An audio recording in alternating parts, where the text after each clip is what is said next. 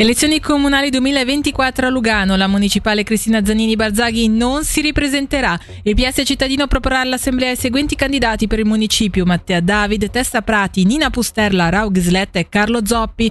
Denis Fumasoli, invece, rappresenterà il forum alternativo al Partito Popolare, Operaio Popolare con cui il PS correrà insieme al Partito Comunista. Sentiamo il co-presidente del PS di Lugano, Filippo Zanetti. Per la prima volta sicuramente a Lugano riusciamo a correre con il forum alternativo e il Partito Operaio Popolare, ma anche con il Partito Comunista insieme, suddividendo cinque posti per il PS, rispettivamente un posto per la prima coalizione, quindi il Forum Alternativo e Partito Operaio Popolare, e poi il Partito Comunista. L'obiettivo è mantenere evidentemente il seggio in municipio e confermare gli otto consiglieri comunali attualmente a disposizione, però non nascondiamo un'aspirazione di poter aumentare anche di uno e quindi arrivare a 9 su 60. Le scuole medie e superiori ticinesi si uniscono nella protesta contro i tagli salariali prospettati nel preventivo cantonale 2024. Lo fanno con una risoluzione congiunta inviata ieri sera a governo e Parlamento in cui si denuncia un costante peggioramento delle condizioni di lavoro. Sentiamo il presidente del Collegio Docenti della Commercio di Bellinzona, Andrea Moser. La risoluzione vuole essere anche costruttiva perché vuole evidenziare come l'insegnante da un lato è un elemento centrale per la formazione dei giovani e la scuola è un pilastro della società moderna. Parallelamente i compiti dell'insegnante sono sempre più gravosi e la risposta dello Stato è miope da questo punto di vista. Aspettiamo che cosa accade a livello parlamentare, verso fine gennaio sarà poi votato il preventivo, noi speriamo veramente sicuramente che il Parlamento si renda conto che non si può esasperare la situazione in questa maniera, toccando nuovamente tutti i dipendenti pubblici e che facciano un passo indietro.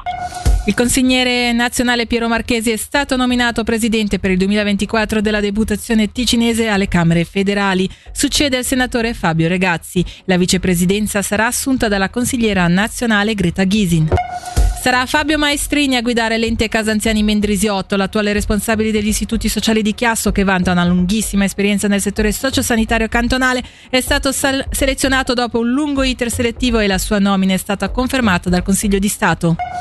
È referendum in Capriasca contro la decisione del Consiglio Comunale di vendere l'ex casa comunale di Lugaggia. A lanciarlo è il gruppo Onda Rossa in collaborazione con Verdi e PAC. Serviranno circa 800 firme per portare la popolazione alle urne. Sulle motivazioni sentiamo Marco Quadri, presidente del gruppo di coordinamento del Partito Socialista e della sinistra indipendente Capriasca la vendita della casa non mi sembra un'ottima idea. La vendita è fatta per guadagnare del denaro che ovviamente le finanze eh, comunali di Capriasca necessitano, ma a noi sembra che sia il sistema peggiore per valorizzare quell'edificio, che in realtà con un affitto, mettendo dei servizi, potrebbe giovare molto di più alla collettività e rispondere anche adeguatamente al bisogno di entrate. Conscio che l'aspetto finanziario è preponderante, vorrei dire che su certi oggetti c'è anche un, un, lato emotivo ed emozionale che non si può tralasciare. Quell'edificio che ha più di cento anni, centinaia di bambini hanno imparato a leggere, a scrivere, a far di conto. Il municipio di Lugaggia si è ritrovato più volte a decidere la politica comunale.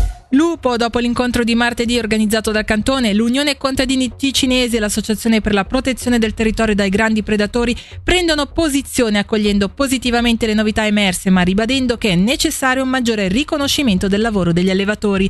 Per ora è tutto, le news su Radio Ticino tornano alle 19.